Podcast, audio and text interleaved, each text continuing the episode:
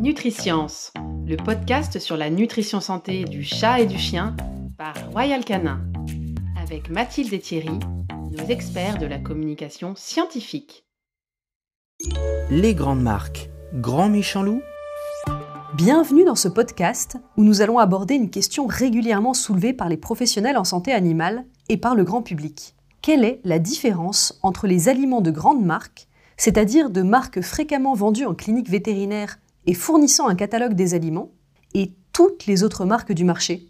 Thierry, ces grandes marques sont-elles vraiment différentes des autres marques du marché? Et si oui, pourquoi? Oui, la différence est réelle. Et elle est notamment due à la présence de nombreux vétérinaires, dont certains sont spécialistes du Collège européen ou américain de nutrition, dans les équipes de R et D et formulation. En effet, les vétérinaires ne sont pas tous des praticiens, et une fraction non négligeable d'entre eux se spécialise en recherche. La présence de nombreux vétérinaires dans les équipes des grandes marques garantit donc un niveau d'expertise élevé en nutrition et en formulation des aliments. Non seulement ces spécialistes ont lu tous les articles les plus récents en matière de nutrition animale, mais en plus, leur équipe de recherche et développement en écrivent aussi beaucoup et font avancer la recherche dans ce domaine. A l'inverse, les petites P M E qui prétendent révolutionner la nutrition animale n'ont que rarement des vétérinaires ou spécialistes en biologie animale dans leur rang, et leurs connaissances en nutrition du chien et du chat sont généralement faibles. J'ai aussi entendu dire que de nombreuses marques ne possédaient pas leur propre usine. Que peux-tu me dire à ce sujet ? En effet, là où les grandes marques possèdent leur propre usine et maîtrisent toute la chaîne de production et la formulation des aliments, d'autres marques de plus petite taille ne possèdent pas leurs propres usines. Comment est-ce qu'ils font dans ce cas? Eh bien, certaines usines, dont la plus connue est G A Partner en Angleterre, produisent de multiples références de croquettes. Les marques peuvent ensuite choisir sur le catalogue de l'usine là où les références qui les intéressent et n'ont alors plus qu'à s'occuper du marketing et de la vente. Ces marques vendent donc des aliments dont ils n'ont qu'une connaissance très réduite de la composition et pour lesquels ils doivent faire entièrement confiance, en termes de qualité et sécurité alimentaire, à l'usine qui les produit. Et donc, si ces marques ne possèdent pas d'usine, j'imagine qu'elles ne possèdent pas non plus de chenilles ou de chatteries? Tout à fait.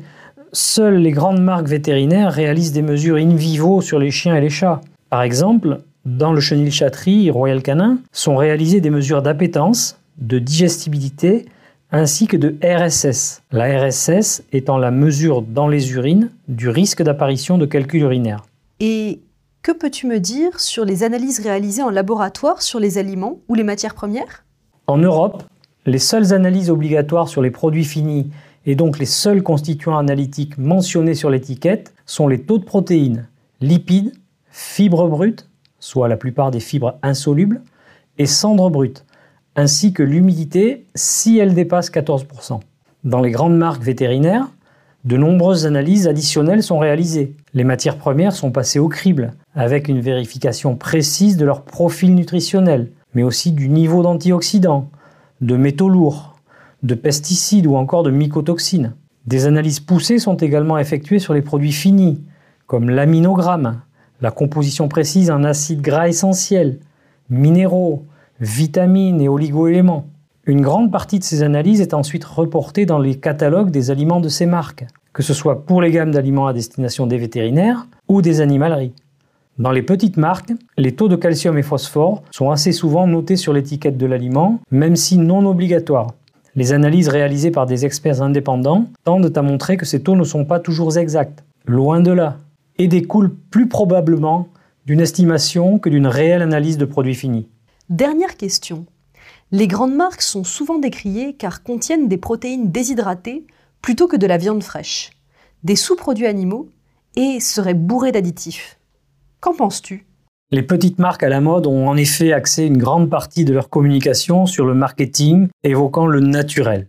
Le problème, c'est que de nombreux termes et allégations tels que viande fraîche, sans sous-produits animaux, cent pour cent naturel, sans additifs, ou encore les belles images de filets de poulet sur le paquet, sont mensongers ou illégaux. Mais comment peuvent-ils passer sous les radars des contrôles si c'est illégal ou mensonger?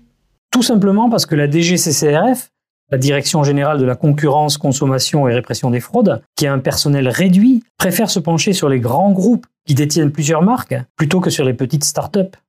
En résumé, les grandes marques qui possèdent une gamme à destination des vétérinaires, leurs usines et des catalogues détaillés de leurs produits ont non seulement une plus grande maîtrise des aliments qu'ils produisent, mais également une communication plus loyale envers le consommateur. Désireux d'en savoir plus sur les allégations et le marketing mensonger? Rendez-vous sur le podcast dédié et restez à l'écoute pour en savoir toujours plus sur la nutrition santé.